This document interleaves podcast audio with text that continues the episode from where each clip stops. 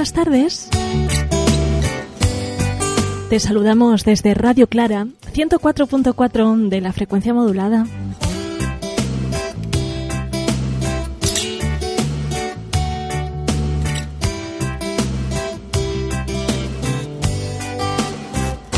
Venimos a encontrarnos de nuevo contigo. Quizá por primera vez si es que te has perdido en el dial. Bienvenido, bienvenida, si es así. Esto que comienza es La Vereda, un camino literario que recorremos cada semana. Estamos en directo los jueves de 7 a 8 de la tarde. Es un tiempo de poesía y sobre todo es un caminar tranquilo. Es un tiempo para ti. Un lugar de libertad, de versos, de esperanza. Donde quizá encuentres esa palabra que buscas, esa que necesitas. Porque todo es posible en, la vereda.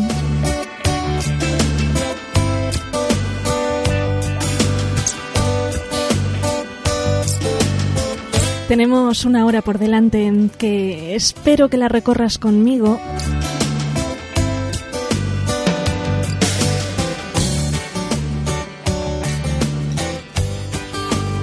Allá donde estés, que estés bien.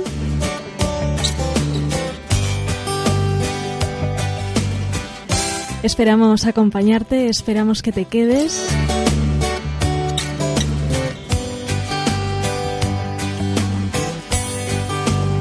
Tirando, como siempre intentamos hacer para afuera lo malo. Y para adentro lo bueno, como en la muralla.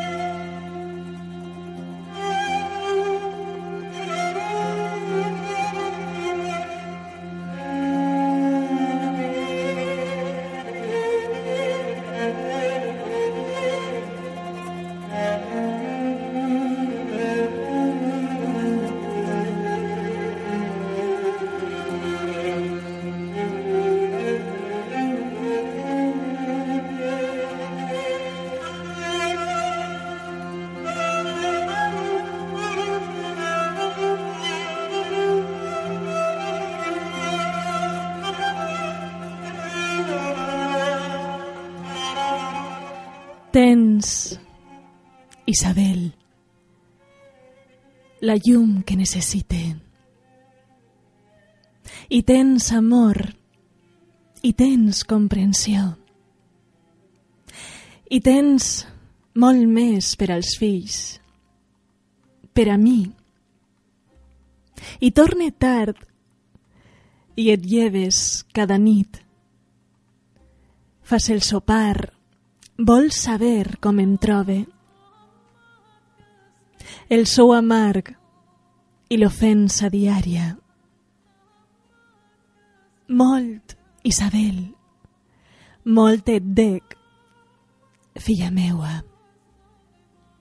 Tu m'has permès, amb gran munificència, perseverar, amant el meu combat, amuntegant papers i més papers, edificant voluntat i tempesta, aclariments de necessari origen. T'has adormit al costat del balcó i et veig dormir el teu gran cansament, el teu treball de la casa aclarida, amb molt d'amor, amor de breu besada, escric el nom permanent, Isabel, Santa Isabel de Santa Paciència, seguint els solcs de Ruth, la Moabita. Havem viscut tots dos un temps funest. L'havem creuat estimant-nos moltíssim i mesos i anys de sang i de tenebra, de corna frat i lletra cautelosa. Han assetjat als cantons dels carrers aquest amor furiós que ens prenia. Molt has patit d'empeus al meu costat. He après de tu a estimar i comprendre. Per tu he cregut i per tu crec encara. I des de tu, com un vent, una sang, m'han arribat prest aquests amargs moments que estem vivint altre cop a pa i aigua. Més que un amor, la salvatge certesa d'aquells jorns clars que ens deuen i vindran. Perquè vindran. Arribaran un dia enderrocant els murs i les finestres.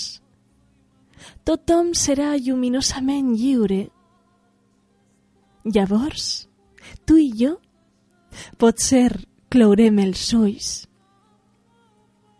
He aixecat mentre escrivia el cap i amb ulls cansats de la cal·ligrafia he vist enllà damunt d'una tauleta que hi ha al racó del nostre menjador entre papers i llibres que m'estime com un ocell de ritme popular com un gressol una fotografia de fa mil anys o de fa quatre dies. Tu i jo, Isabel, feliços d'un amor. I més enllà, les sitges del meu poble. La veig sovint i et recorde moltíssim. El cos esvelt, com un cànter de nàquera, i un breu ocell d'il·lusió als teus ulls. M'ha ajudat molt de nit mentre escrivia aquests papers de síl·labes terrestres. Com qui, a la nit, intenta orientar-se amb mans, amb ulls. Jo t'evoque i et mire aquell instant de l'any 48. Tu m'has donat la teua companyia, el teu discret silenci, el teu ajut. Aquesta nit t'he mirat novament. Et tinc i et veig com el meu cor et veia el dia aquell de la fotografia. Dorms ara al llit i dormen els teus fills en aquest gran silenci de la casa, jo et vull deixar amant, amant per sempre, un ram convuls de síl·labes de vidre. Al de matí potser et floriran entre les mans de timidesa invicta. I volaran des d'ell brisa i colomes. Creix el mural de calç i de coets amb claredats i explosions de mar per un amor que se'ns endú plegats. Secret amor, estendar lluminós, barres de sang sobre un blanc intocable. Aquest amor salvatge del país que havem creuat estimant-nos moltíssim des de la canta Castelló, amb els ulls plens d'una llum, una gota de llum. Dic el teu nom en aquest punt mateix. Dic Isabel i canten els canyars i pels carrers diversos de València passen amants que es besen a la boca, amb molt d'amor presos per la cintura, atarantats d'una ola de xesmils. Dic el teu nom i amb casta reverència el posaré en un pitxer amb aigua. Dic Isabel, i seguesc el camí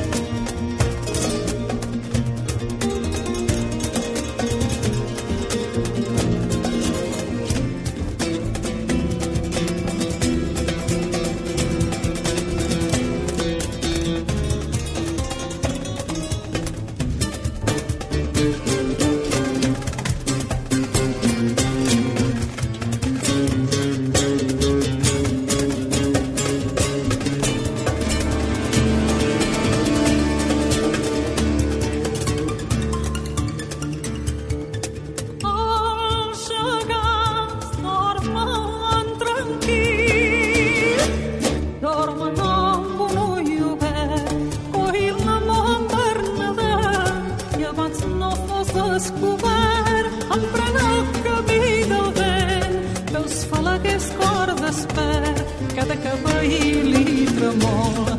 Hay que la nit l'han poder contemplar.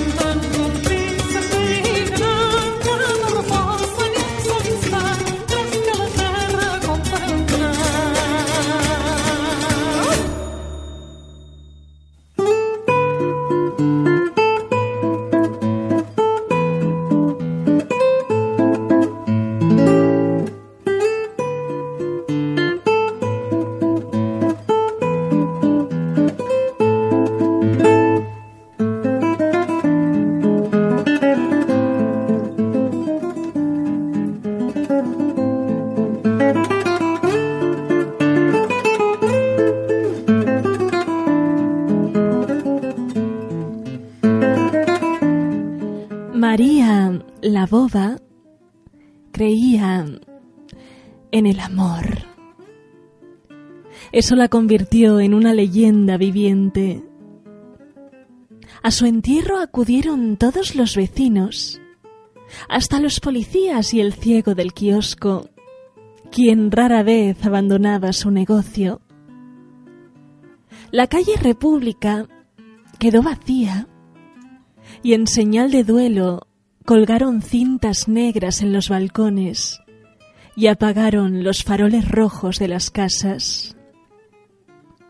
Cada persona tiene su historia y en ese barrio son casi siempre tristes. Historias de pobrezas e injusticias acumuladas, de violencias padecidas, de hijos muertos antes de nacer y de amantes que se van. Pero la de María era diferente. Tenía un brillo elegante que echaba a volar la imaginación ajena. Se las arregló para ejercer su oficio sola, administrándose sin bulla, discretamente. Nunca tuvo la menor curiosidad por el alcohol ni por las drogas. Ni siquiera le interesaban los consuelos de cinco pesos que vendían las adivinas y las profetas del vecindario. Parecía salvo de los tormentos de la esperanza, protegida por la calidad de su amor inventado. Era una mujercita de aspecto inofensivo, de corta estatura, facciones y gestos finos, toda mansedumbre y suavidad. Pero las veces que algún chulo intentó ponerle la mano encima, se encontró con una fiera babeante, puras garras y colmillos, dispuesta a devolver cada golpe, así se le fuera la vida. Aprendieron a dejarla en paz. Mientras las otras mujeres pasaban su existencia escondiendo moretones bajo espesas capas de maquillaje barato, ella envejecía respetada, con un cierto aire de reina en harapos. No tenía ninguna conciencia del prestigio de su nombre ni de la leyenda que habían bordado a costa de ella. Era una prostituta vieja, con alma de doncella.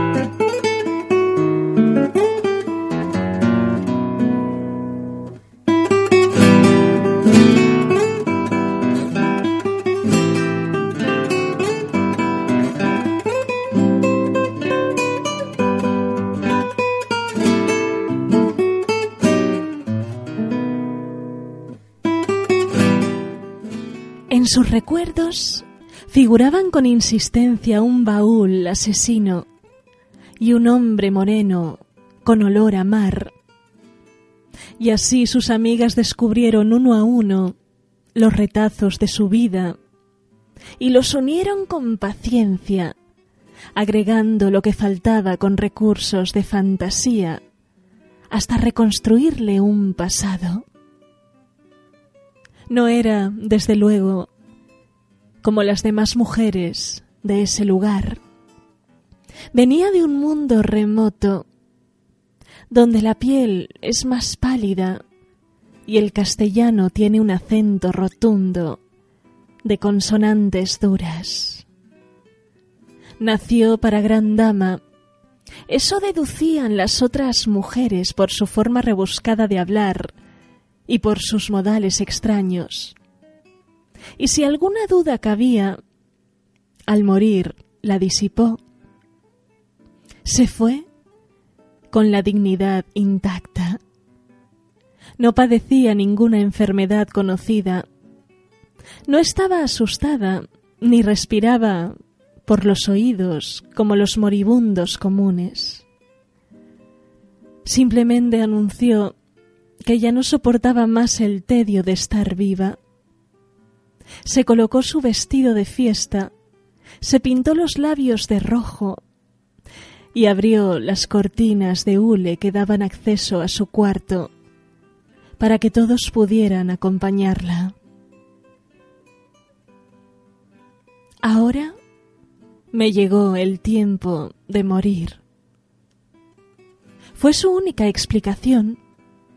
Se recostó en su cama, con la espalda apoyada sobre tres almohadones, con fundas almidonadas para la ocasión, y se bebió sin respirar una jarra grande de chocolate espeso.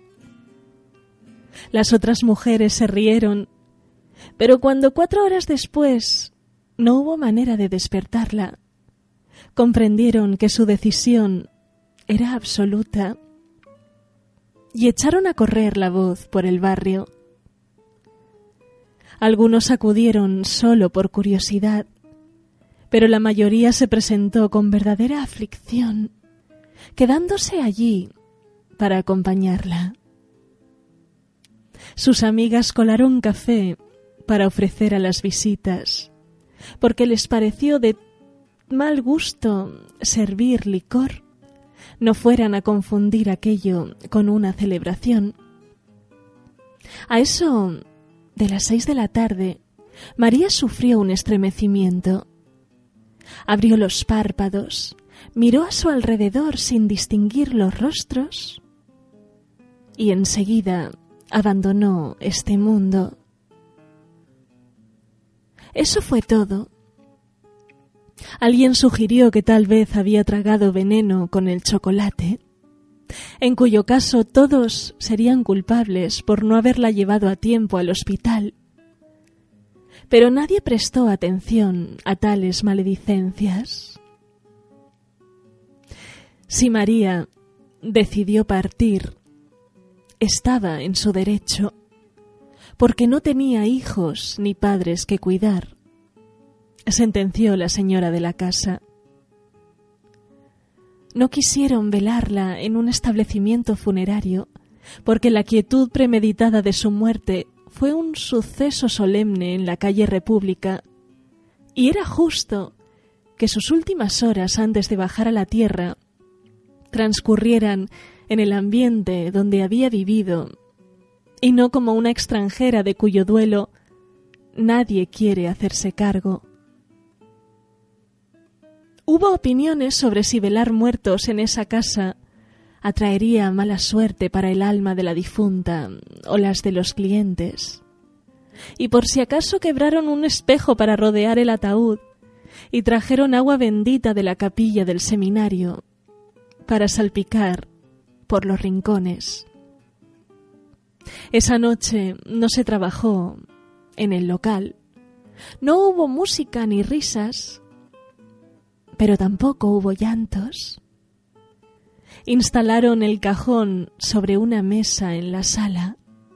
Los vecinos prestaron sillas y allí se acomodaron los visitantes a tomar café y conversar en voz baja. En el centro estaba María con la cabeza apoyada sobre un cojín de raso, las manos cruzadas y la foto de su niño muerto sobre el pecho. En el transcurso de la noche le fue cambiando el tono de la piel hasta acabar oscura como el chocolate.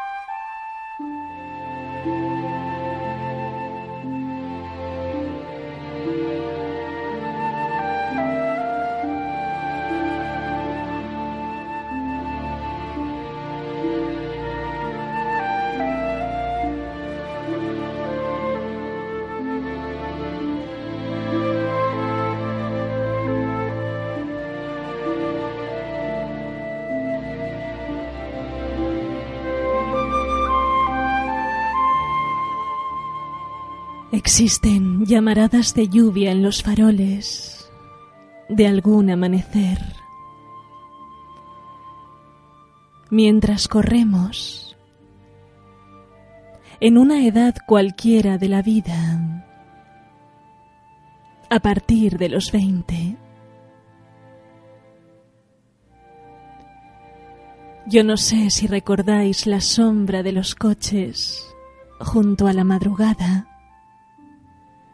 entre vosotros, solo en la resaca torpe del deseo.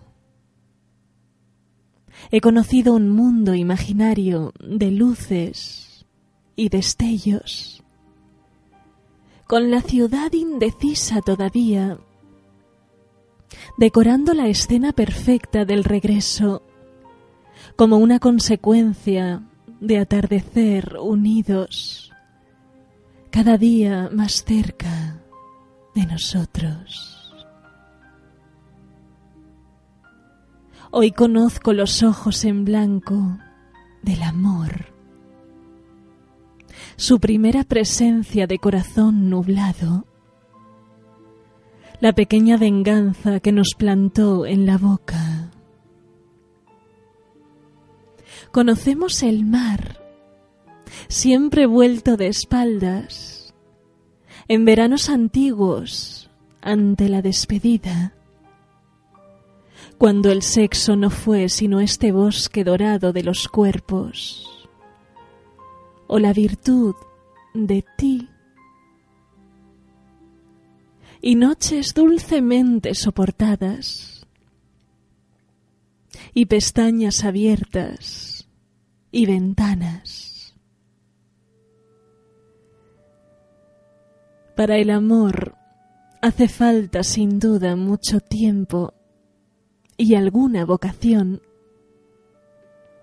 Seguramente, como viejos poetas descoloridos por la proximidad, sigamos más que nunca en los espejos sucios de un café, o recordando el Sena al pie de nuestros besos, nuestros mejores besos sobre unos labios góticos en una primavera demasiado inexperta.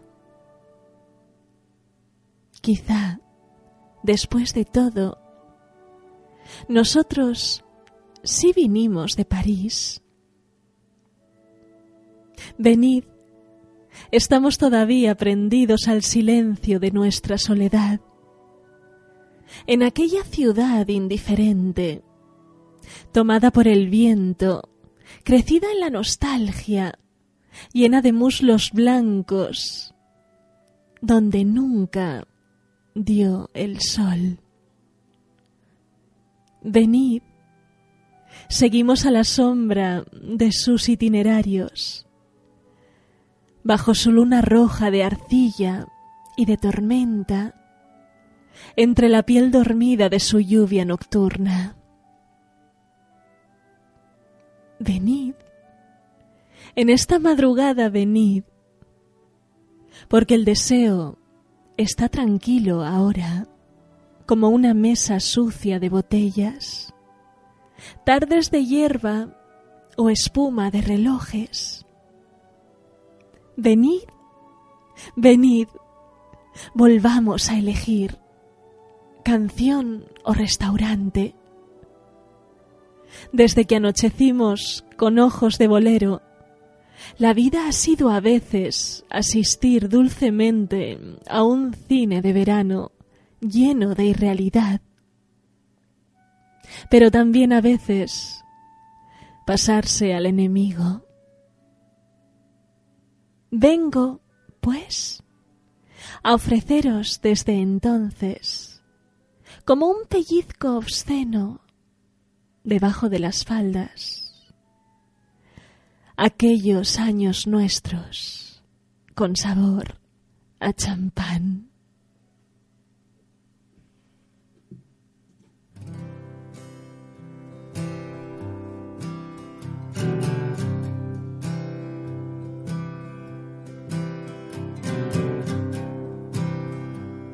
Tardaste en encontrarlo.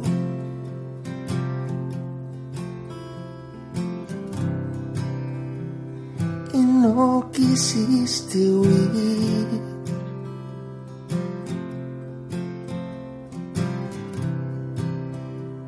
Me quedaré con algo.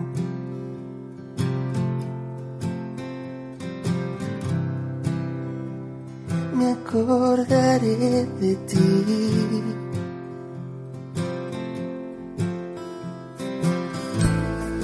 Y vi un pequeño pájaro que canta.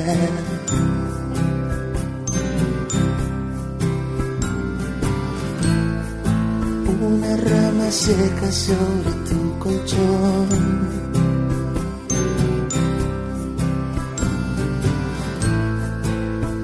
Sombra rápida que avanza hacia mi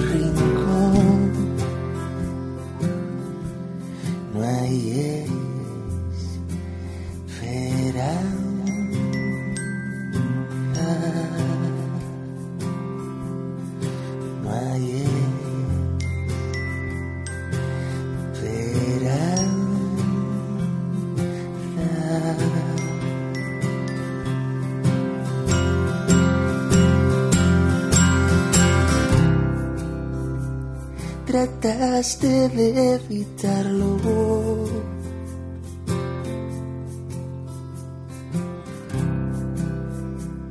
Cortaste la raíz.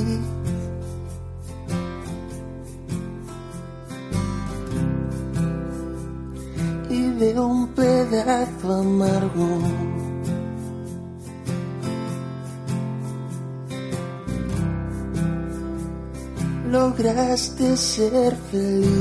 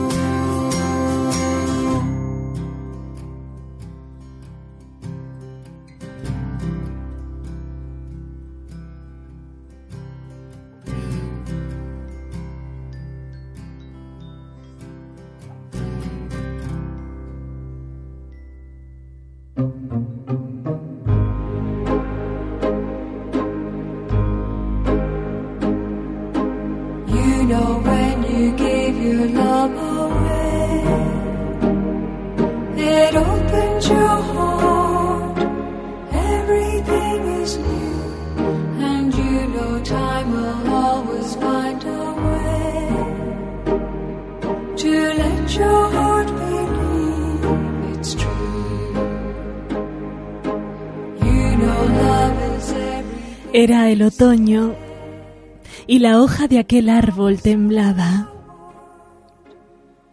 También yo, también nosotros teníamos un temblor nuevo, una nueva y enfebrecida tarde, como el mar que rompe hacia las rocas y las vence. Así eras tú, estudiante, conocía tu soledad, tu cuerpo, desde antes de ver tu cuerpo y ver tu soledad. ¿Estudias mucho? Estudio poco. ¿Vives poco? No, vivo mucho. Parecía que tus palabras me arrastraban. Era todo tan nuestro de verdad, tan bello de verdad, tan sencillo.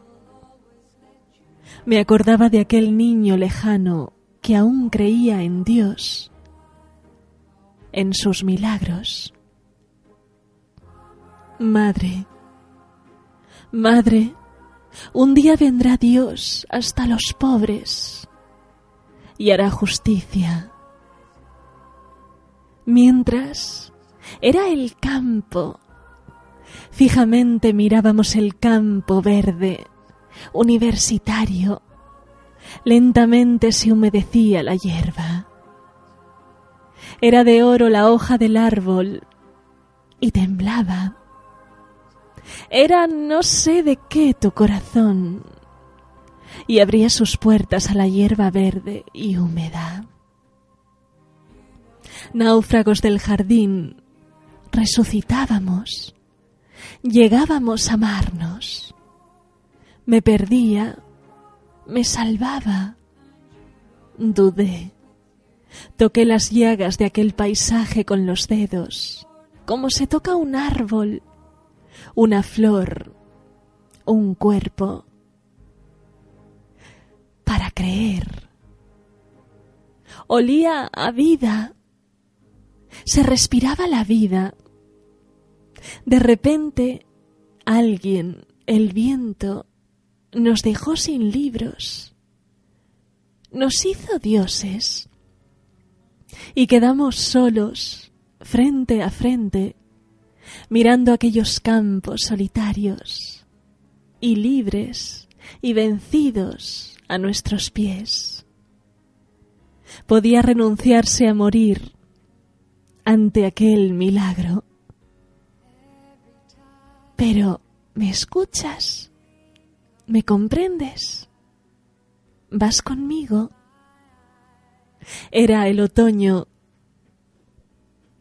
y la hoja de aquel árbol, que era de oro de verdad,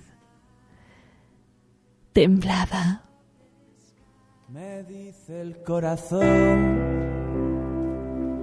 que no soy de este planeta, que caí de algún cometa fuera de circulación.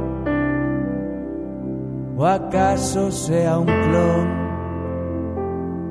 de algo así como un salvaje que articula algún lenguaje de una extraña dimensión?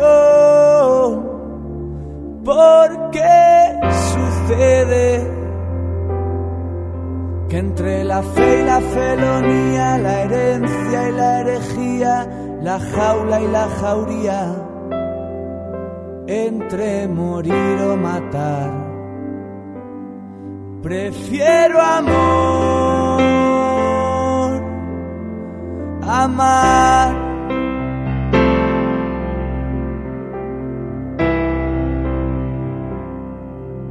También pudiera ser que me esté volviendo loco, porque me pegó el siroco de la levedad del ser. ¿Y qué le voy a hacer? Si me falla alguna pieza, por creer que la belleza no se rinde ante el poder. Y así sucede que entre la fe y la felonía, la herencia y la herejía, la jaula y la jauría, entre morir o matar, Prefiero amor, amar.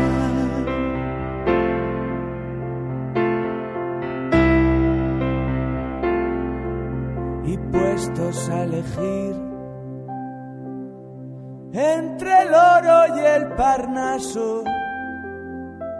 yo me pido ser payaso, mago, acróbata o fakir, o acaso un elixir con orgiásticas burbujas. O la bola de las brujas donde sueña el porvenir. ¿Por qué sucede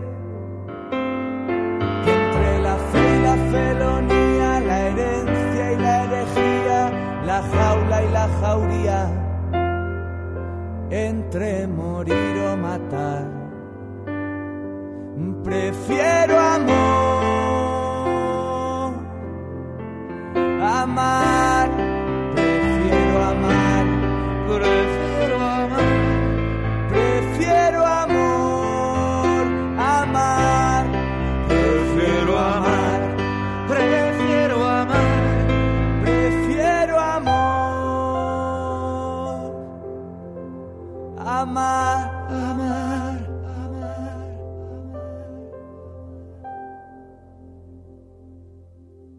Cuando nada sucede y el verano se ha ido y las hojas comienzan a caer de los árboles y el frío oxida el borde de los ríos y hace más lento el curso de las aguas.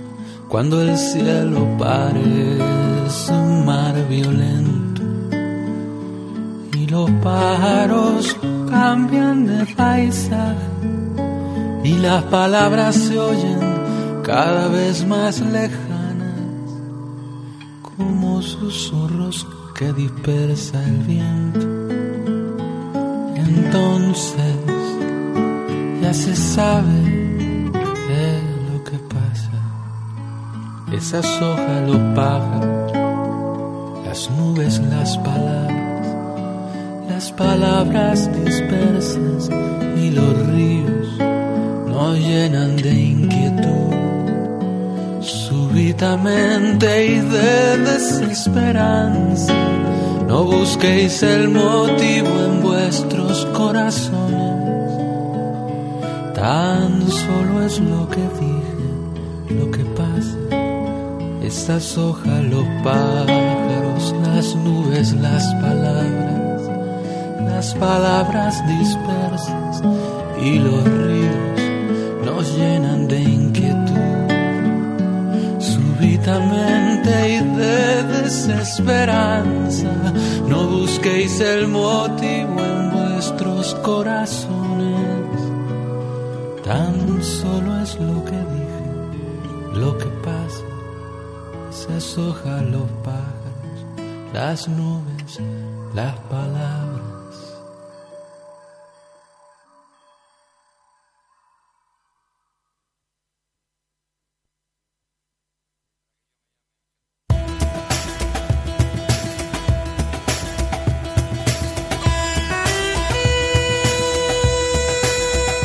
Veces en octubre es lo que pasa. Acabamos con este poema de Ángel González, necesario cada octubre.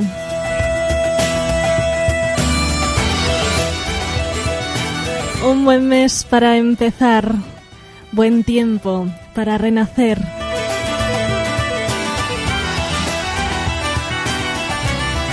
También con Vicente Andrés Estellés, Isabel Allende, Luis García Montero y Carlos Sagún.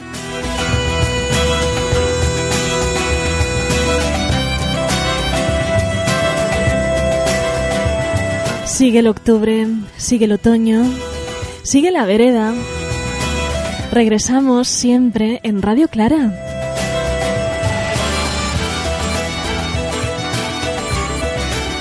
El camino continúa en www.laveredaradio.blogspot.com